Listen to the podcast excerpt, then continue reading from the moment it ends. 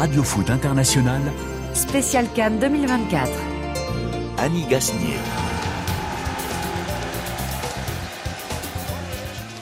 Bonjour à tous et merci de nous suivre dans Radio Foot International dans notre nouvelle émission consacrée évidemment à la Cannes, à cette 34e Coupe d'Afrique des Nations, avec aujourd'hui deux sélections en danger. Le Cameroun et l'Algérie qui jouent leur survie dans la compétition. Envie et besoin de gagner, évidemment. Les Lions indomptables face aux Scorpions de Gambie. Les Fennecs contre les Morabitounes de Mauritanie. Après les déconvenus des grands hier, le suspense est accru. Nos envoyés spéciaux Yamoussoukro et Boaké nous en diront plus d'ici peu. En parallèle, le match de la première place du fameux groupe C entre la Guinée et le Sénégal. Et le Sili aimerait bien manger du lion, même si ces lions sont des champions d'Afrique sortants qui ont gardé du mordant. Dans la soirée, les Fennecs seront donc opposés aux Morabitoun. Si la Mauritanie d'Amir Abdou est toujours à la recherche d'une première victoire, elle devrait opposer une certaine résistance à l'Algérie qui semble encore se chercher, alors qu'en parallèle, le choc des premiers du groupe D opposera l'Angola et le Burkina Faso. Pour évoquer ces sujets, il y a donc nos envoyés spéciaux sur le terrain. Et puis dans ce studio, nous avons un pachyderme guinéen et un lion camerounais. Bonjour euh, Ibrahima Traoré. Bonjour Annie. Vous avez l'air tranquille. Ouais, ça va. Moi, ça va. Plus que votre voisin, c'est ça Bonjour Rémi Ngono. Ah, pour une fois, je viens modestement, admirant un Guinéen. Qui l'eût cru Qui l'eût cru Qui l'eût cru Les temps changent. Et surtout, les, les époques ont changé. Et surtout avec dans votre besace des histoires, euh, vous nous avez donné euh, Milo à la bouche, on va dire, euh, avant l'émission, et on va voir cela d'ici peu. David Finzel m'a aidé à préparer l'émission et Laurent Salerno est à la réalisation. Radio Foot, c'est parti.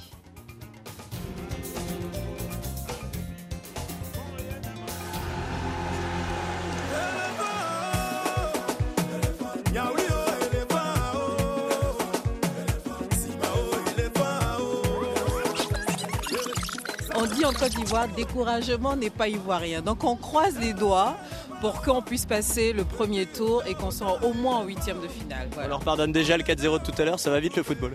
Non, en fait, non, c'est les émotions, c'est passé maintenant. Et puis bon, après, ils avaient la pression. Je pense que ça fait quand même 40 ans après qu'on organise de la coupe chez nous. Vous faites ça avec une petite coupe de champagne? Toujours.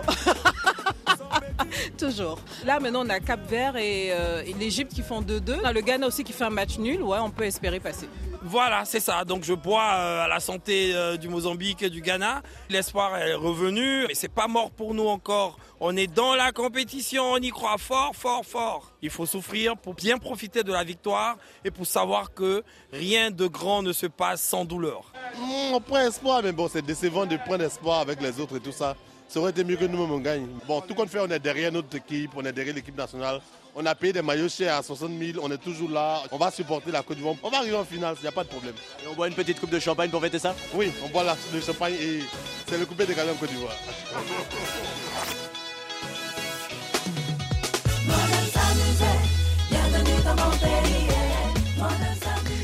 Il faut savoir souffrir. Alors, passé le moment de sidération, certains supporters avaient donc repris espoir au micro de Martin Guez du côté de San Pedro après les résultats des matchs entre Égypte et Cap-Vert et puis Ghana et Mozambique. Pourtant, sous les yeux de la plus grande star du football ivoirien, Didier Drogba, impuissant en tribune malgré son maillot de l'équipe nationale sur le dos, les éléphants ont hier vécu une de leurs pires déroutes, une défaite historique à la Cannes dans un match où ils devaient gagner pour continuer dans la compétition tête haute. Alors ce matin, dans la presse, Franck Caissier, Seko Fofana, Ibrahim Sangaré et leurs camarades en prennent pour leur grade. Naufrage, grande humiliation d'une équipe sans âme, d'éléphants sans stratégie, emmenés par un entraîneur spectateur. Finalement, ils ont envie d'y croire, c'est ce qu'on a entendu. Découragement n'est pas ivoirien, écoutez, écrivait aujourd'hui en une l'un des journaux. Mais comment remonter? Et c'est peut-être la question qu'on peut se poser, Ibrahima, euh, vous qui avez été capitaine d'une équipe en plus, comment remonter mentalement une équipe après deux si grosses défaites à domicile? Ah, ça va être très compliqué, très difficile. Euh, deux, deux, défaites à domicile, mais voilà, c'est celle qu'on celle qui reste dans les mémoires, c'est quand même celle d'hier, une déroute à domicile en étant le pays hôte contre une équipe qui est supposée plus faible, la Guinée équatoriale, 4-0.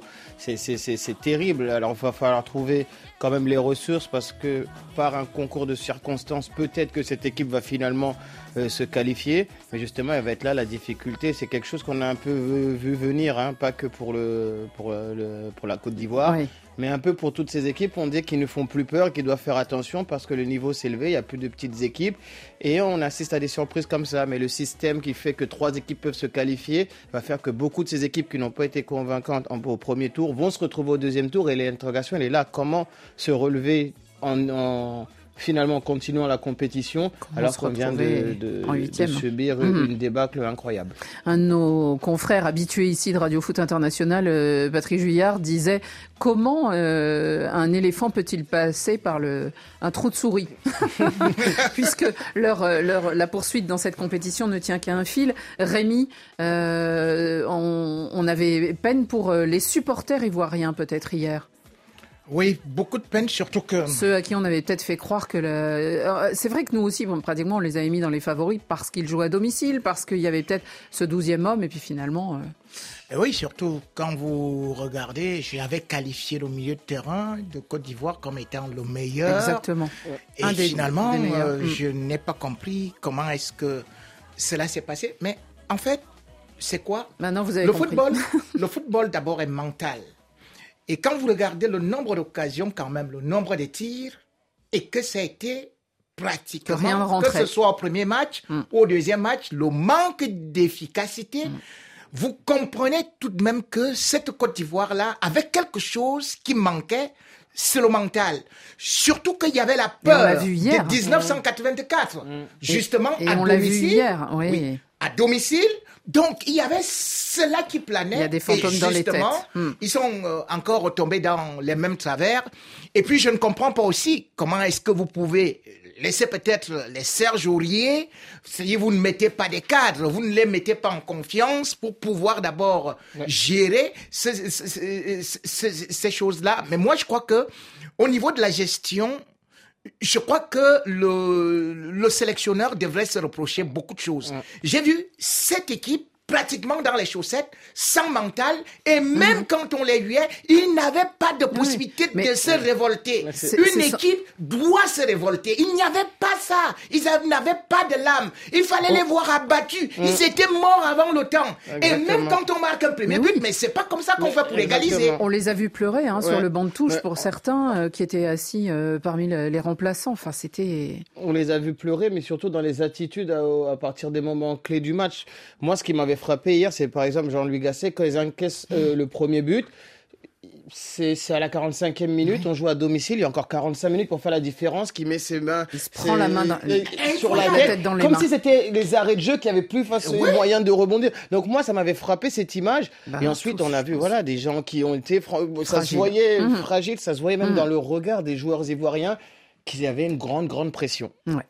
En tout cas, on l'a vu depuis le début de, cette canne, les petits sont devenus grands, comme eh la Guinée équatoriale et le Cap-Vert qui nous ont enchantés sur ce premier tour, alors que des grands, donc comme la Côte d'Ivoire ou le Ghana, ont mordu la poussière. Que se passera-t-il aujourd'hui?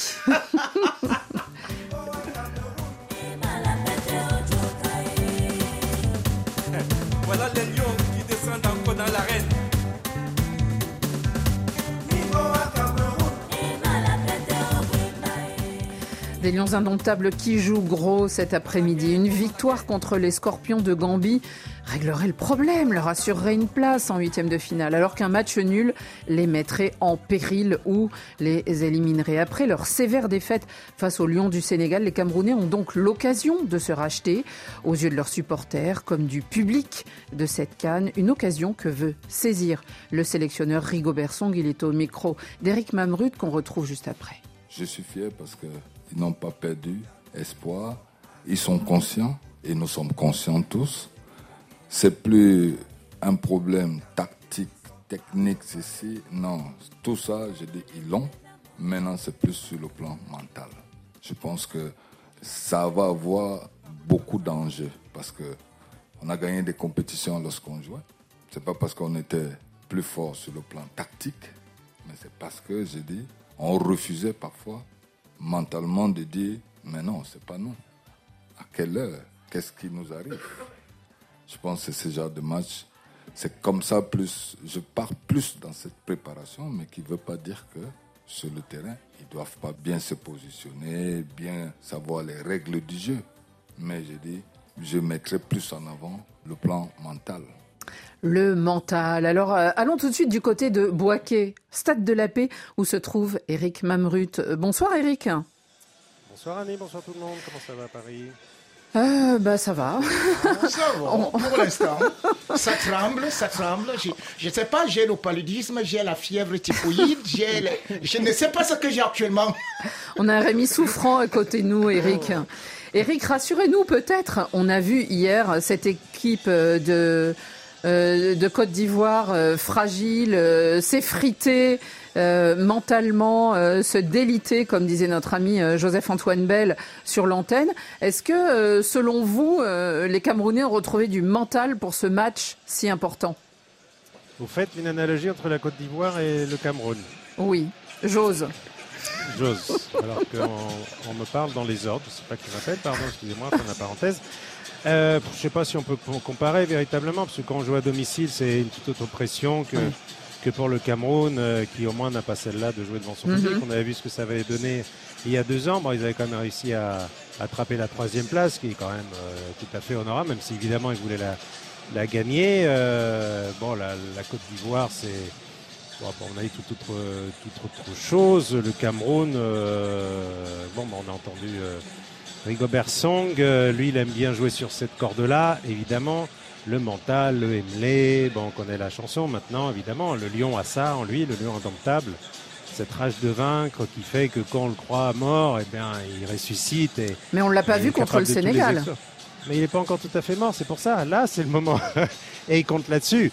Évidemment, après, il y a quelques références. Euh, qui plaide en, faveur du, Cameroun. Version Rigobert Song, euh, la qualification pour le mondial acquise en Algérie à Blida.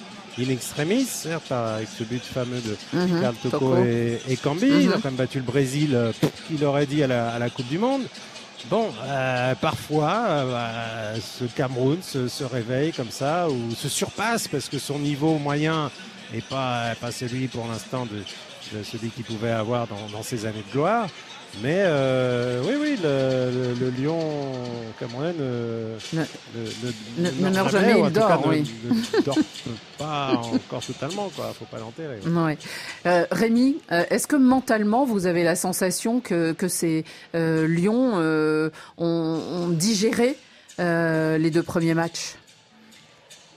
Ce sera difficile de le dire. Il est vrai que au regard des images, on a vu certains danser, et là, ça m'a encore euh, effrayé.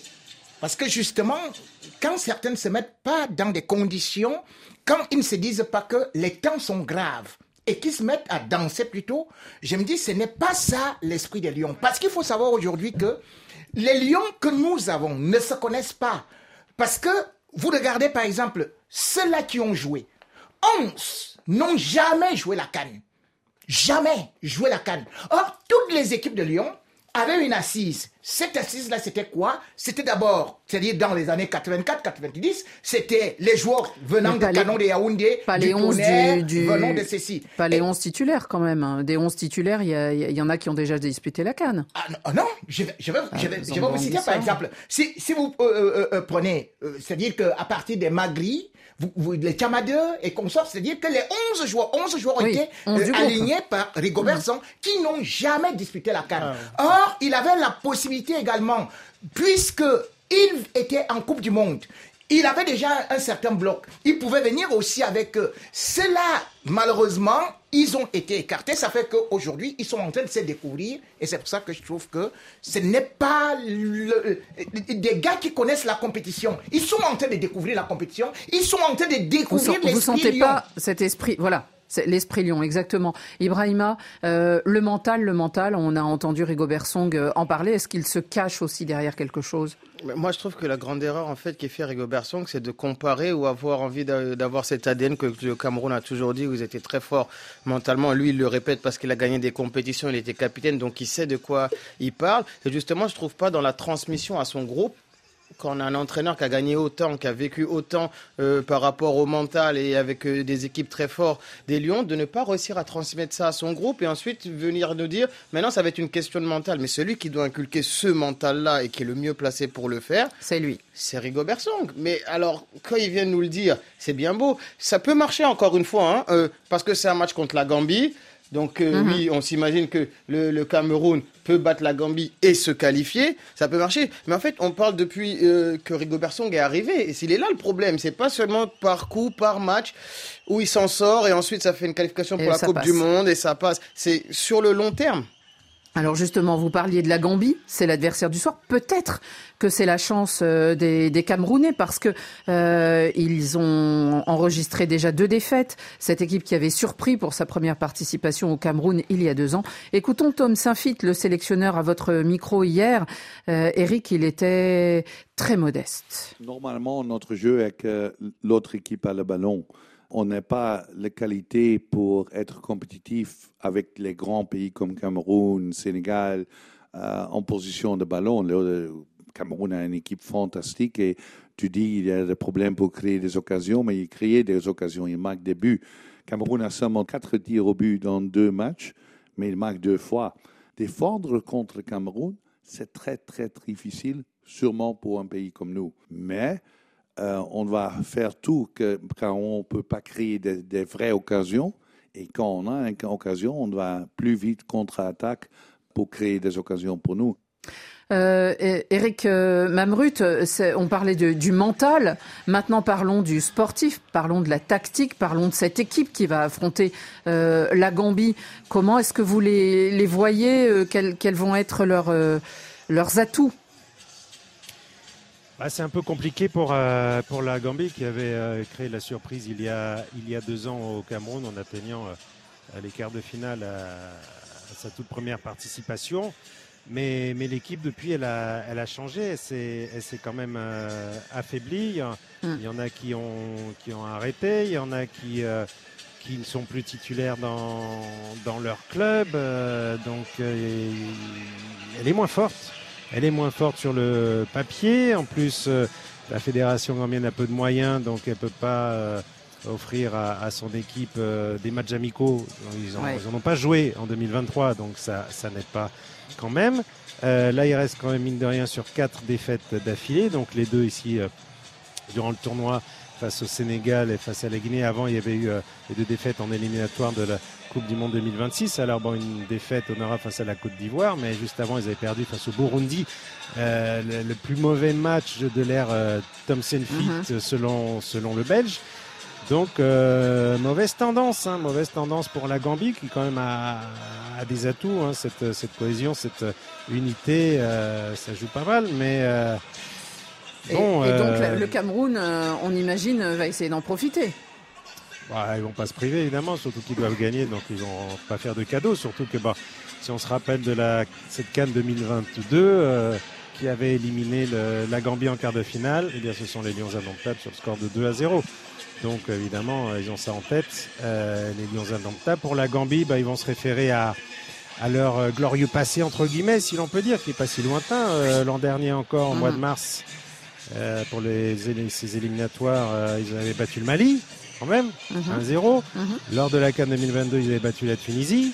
Et en 2019, c'est un peu plus loin, ils avaient battu le Maroc. Donc, bah, le scorpion, s'il peut piquer, euh, quand il est Mhm. au bord de la mort, euh, Mhm. une piqûre euh, mortelle qui peut faire très mal. Mais bon. Mhm. ça peut être un match bah, de manière enlevée, parce que là, les deux équipes bah, doivent, doivent y aller, quoi, c'est Ouais. sûr. Après, le, le point faible de la Gambie, c'est que seulement deux tirs cadrés en deux matchs, zéro but marqué.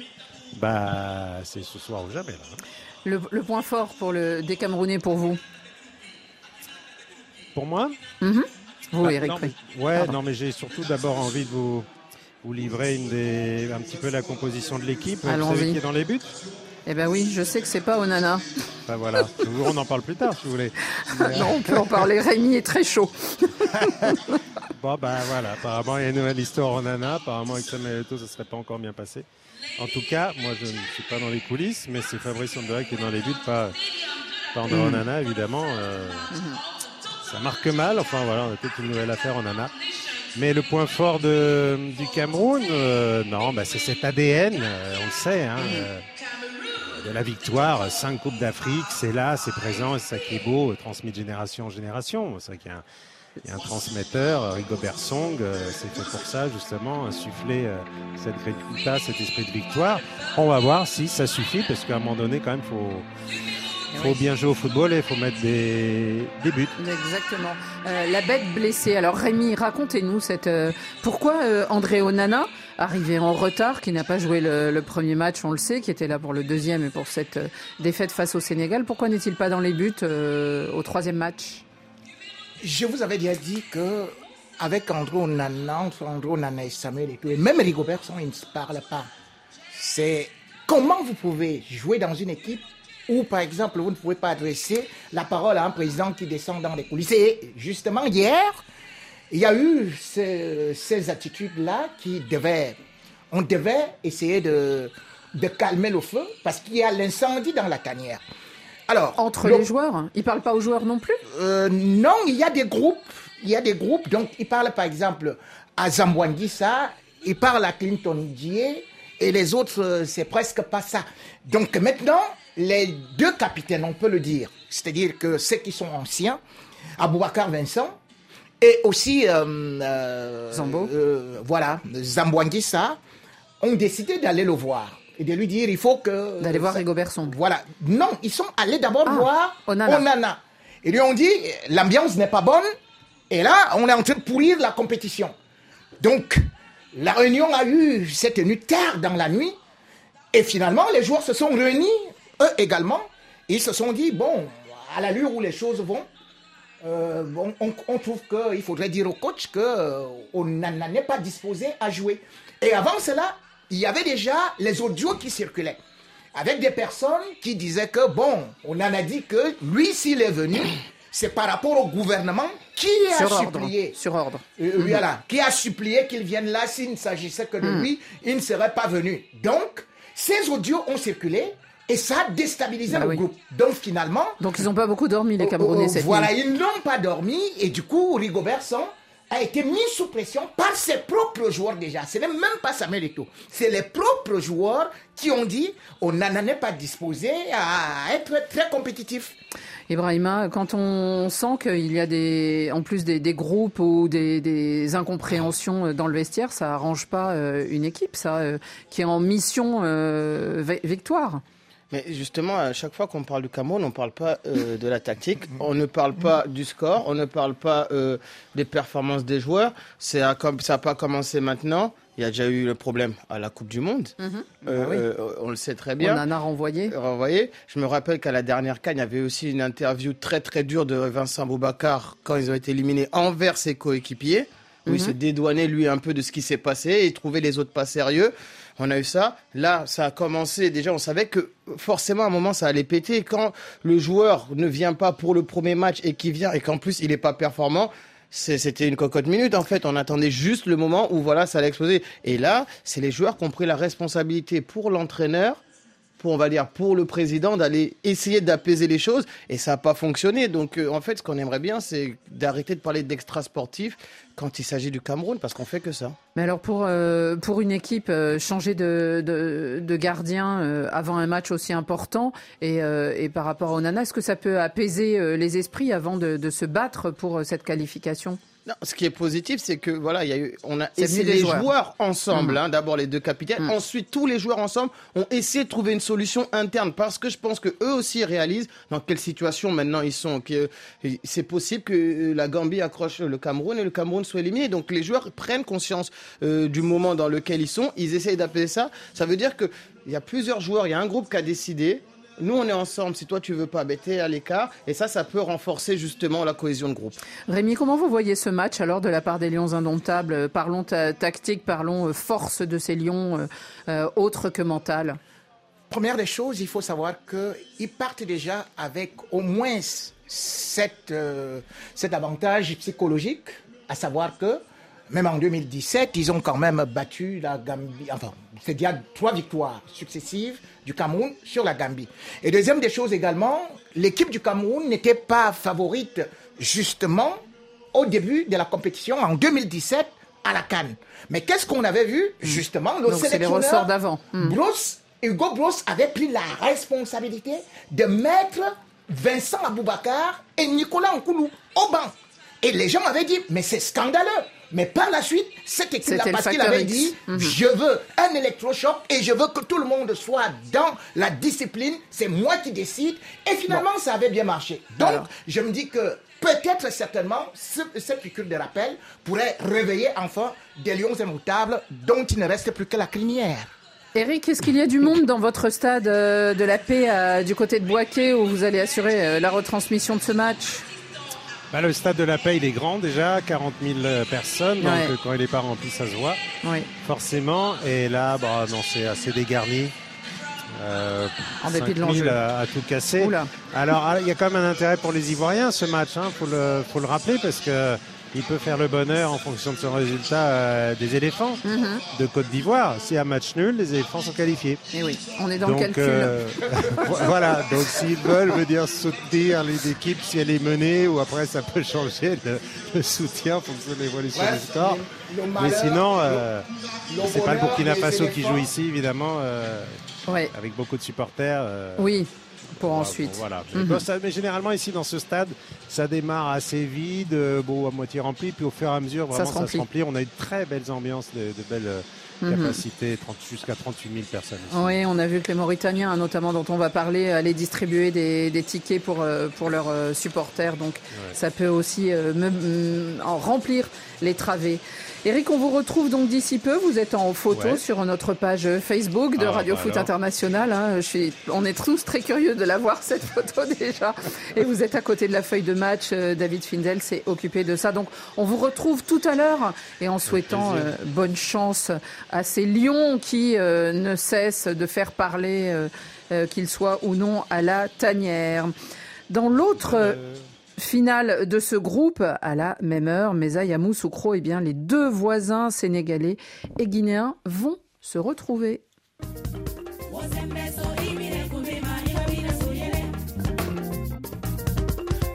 S'y prend le micro avec Bambino pour approcher et soutenir le Sili de Guinée. Supporter infatigable, numéro uno. Sili de Guinée attaqué pour le peuple déchaîné. Sili de Guinée marqué pour une Guinée assoiffée. De voir les filets des adversaires vibrer. Sili national, faites-nous sauter de joie. Attaquer et marquer, nous ne voulons que ça. Faites-nous pleurer, surtout pleurer de joie. Sili national et Bambino, c'est la MIFA.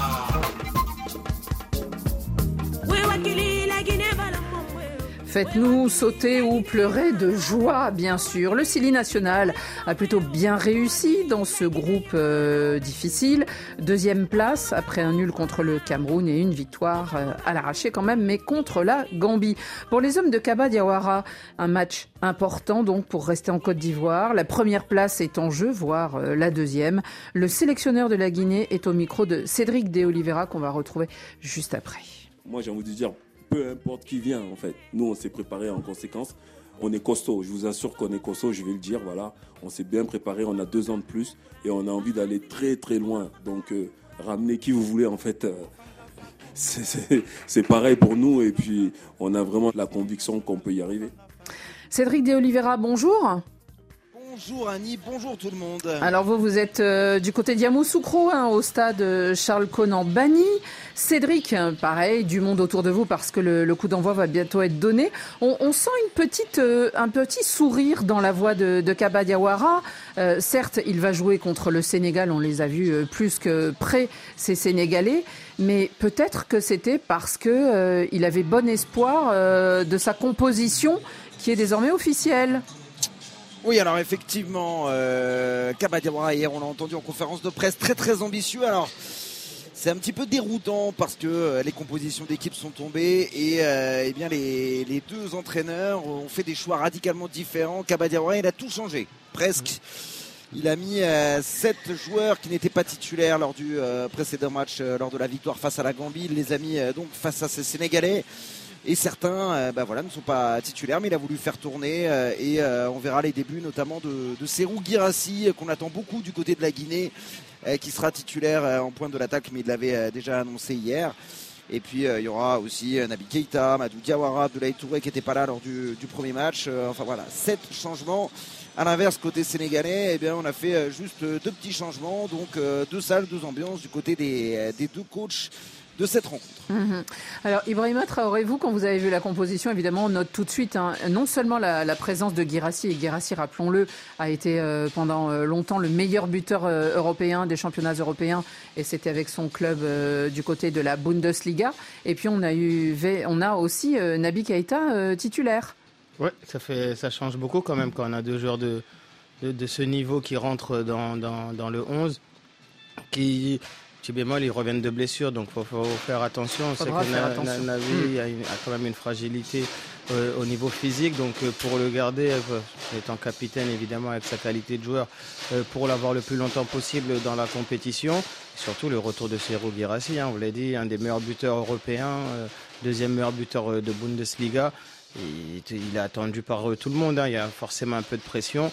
Mais ça change quand même euh, radicalement le visage d'une équipe euh, d'avoir un attaquant de ce niveau-là. Alors qu'est-ce que ça veut dire euh, de la part de Kabadiawara Il nous le souligne, Cédric de Oliveira. Il y a quand même sept joueurs qui n'étaient pas titulaires au départ. Alors si on enlève Girassi et Keita ce que ça souligne, c'est que ben, déjà, c'est un peu plus d'apaisement parce qu'on sait que la qualification est acquise. Maintenant, c'est savoir euh, si, c'est premier, deuxième, voilà, le mieux placé, le mieux placé euh, possible. Mais c'est surtout aussi en prévision des huitièmes de finale hein, parce qu'on change toute la défense parce que tous les joueurs sont sous la menace euh, d'une suspension. Donc c'est aussi un management intelligent. Faire aussi rentrer Amadou Diawara qui lui n'a pas joué les premiers matchs parce que le milieu de terrain a donné satisfaction et qui est un des cadres de l'équipe.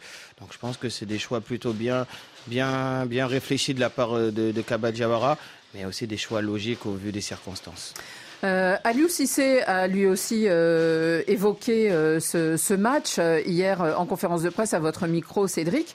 Et lui, il a fait peu de changements parce que le sans faute est, reste son objectif. Les Guinées Sénégal, on les connaît, on sait que c'est le gros match, c'est un derby. Dans ce pool-là, dans ce groupe-là, on avait trois derbys. C'est la même envie de bien terminer ces phases de groupe. Que ce soit nous, que ce soit la Guinée, tous on a envie de faire de bons résultats. Je crois que les Guinéens aussi ont envie de montrer qu'ils sont capables de nous tenir un, échec. Kaba, je le connais très bien, je sais ce qu'il prévoit, je sais ce qu'il attend. C'est pas plus ou moins que de battre le Sénégal et j'ai envie de l'empêcher de le faire. Sur le plan comptable, c'est très important pour nous d'engager quand même un maximum de points sur cette rencontre-là. Et eh oui, pas de copinage euh, quand on est sur le terrain, évidemment. Et Cédric, euh, les Sénégalais, deux matchs de victoire et ils comptent bien euh, continuer sur la même dynamique. Oui, c'est, on le sentait dans le discours de Daniel Cissé hier et, d'ailleurs sa composition d'équipe, en tout cas parle pour ça. Il fait très peu tourner un seul Nampalis Mendy entre au milieu de terrain à la place de Lamine Camara qui, euh, et c'est peut-être la raison, avait été euh, légèrement touché lors du match euh, face au Cameroun. Et puis Abdoulaye Sek en défense centrale, il sera titularisé lui aussi. voilà pour cette équipe du, Sénégal qui effectivement pour l'instant eh bien réussi un, un, début de canne parfait une victoire euh, large face à la Gambie 3-0, une autre euh, eh bien, assez nette mhm. face au Cameroun 3-1. C'est vrai qu'il y a cette euh, volonté en tout cas d'aller au moins décrocher la, première place. Ils ne veulent pas déménager par exemple les Sénégalais de, Yamoussoukro. C'est un petit peu plus calme à Yamoussoukro même si ça s'entend pas derrière moi. oui, exactement. mais sachez-le, c'est plus calme. C'est vrai que c'est voilà, c'est plus tranquille qu'à Abidjan. Et euh, les Guinéens sont un peu dans la même euh, optique. Euh, d'ailleurs, cette deuxième place de la Guinée ou, du Sénégal. Attention, hein, parce que ça veut dire affronter le Nigérien en huitième de finale, c'est pas forcément un adversaire très abordable. voilà les, les, deux équipes en tout cas qui vont tenter d'aller chercher cette première place du groupe et cette suprématie dans ce derby d'Afrique de l'Ouest. Merci beaucoup Cédric d'Oliveira. D'ici quelques instants, hein, euh, tous ceux qui pourront suivre le match sur l'antenne de RFI vous retrouveront du côté de Yamoussoukro. Et euh, on, ben, on, souhaite un bon match euh, au Sili. et merci beaucoup Cédric. À tout à l'heure. Rémi, comment vous voyez cette confrontation dans le même groupe et en parallèle entre le Silic bien embêté euh, le, le Cameroun, notamment l'autre fois? Est-ce qu'ils vont bien embêter les Lions du Sénégal? Euh, il y a déjà euh, un élément positif qui entre en considération, c'est-à-dire qu'avec Girassi, ça change beaucoup de choses.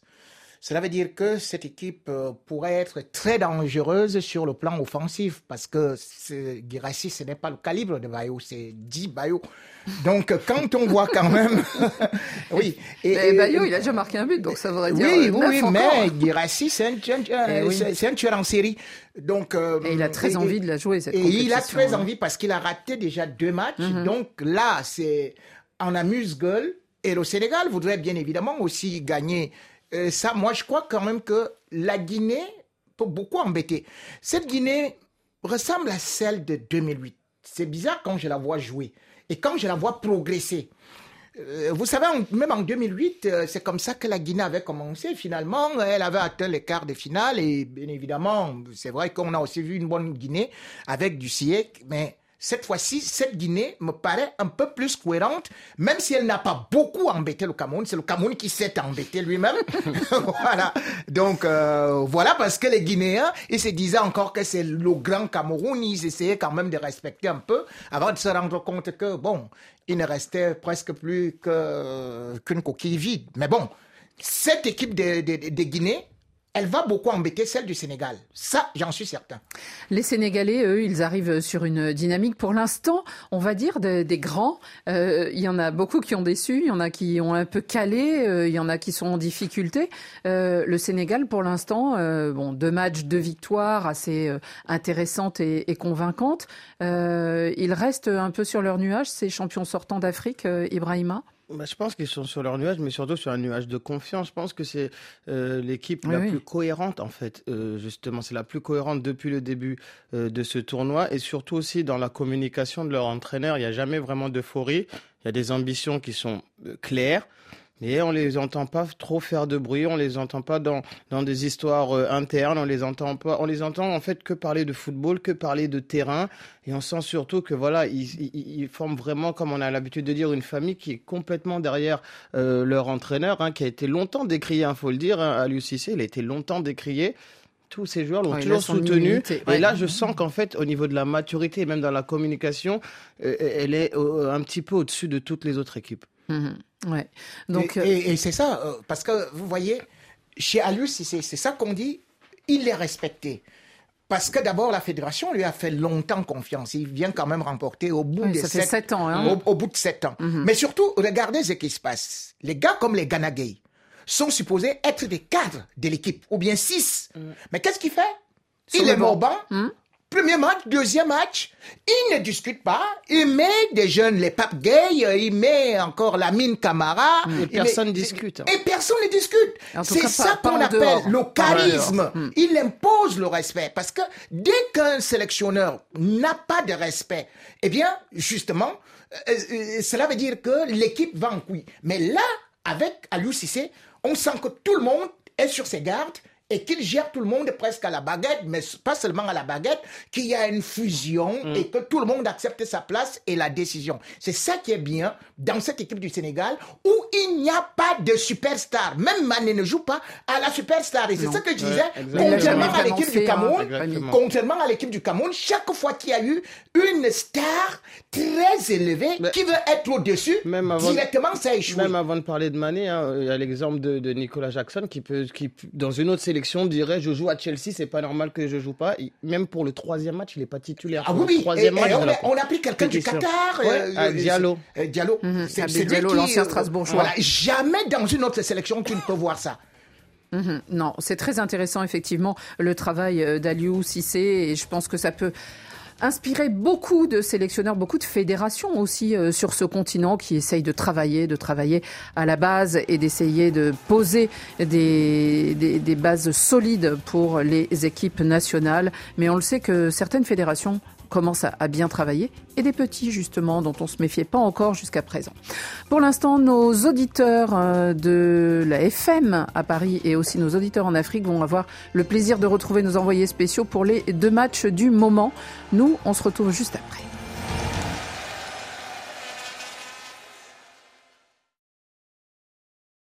On continue avec le groupe D qui entre en piste. Ça sera à 20h, temps universel, 21h, heure de Paris, avec là, les Fennecs au pied du mur.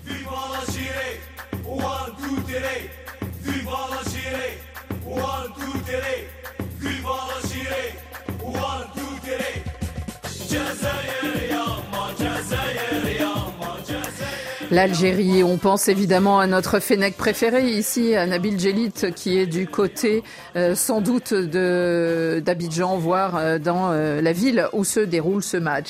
L'Algérie, vainqueur de la Cannes en 2019, est revenue en conquérante après son élimination au premier tour l'an passé.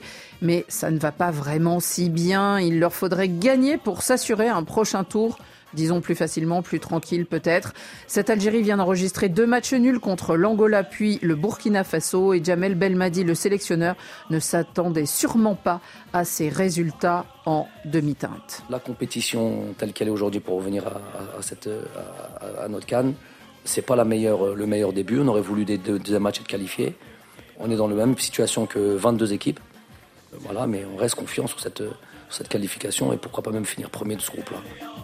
L'Algérie qui joue euh, face à la Mauritanie dans la même ville et sur le même terrain où se déroulera juste avant Gambie-Cameroun.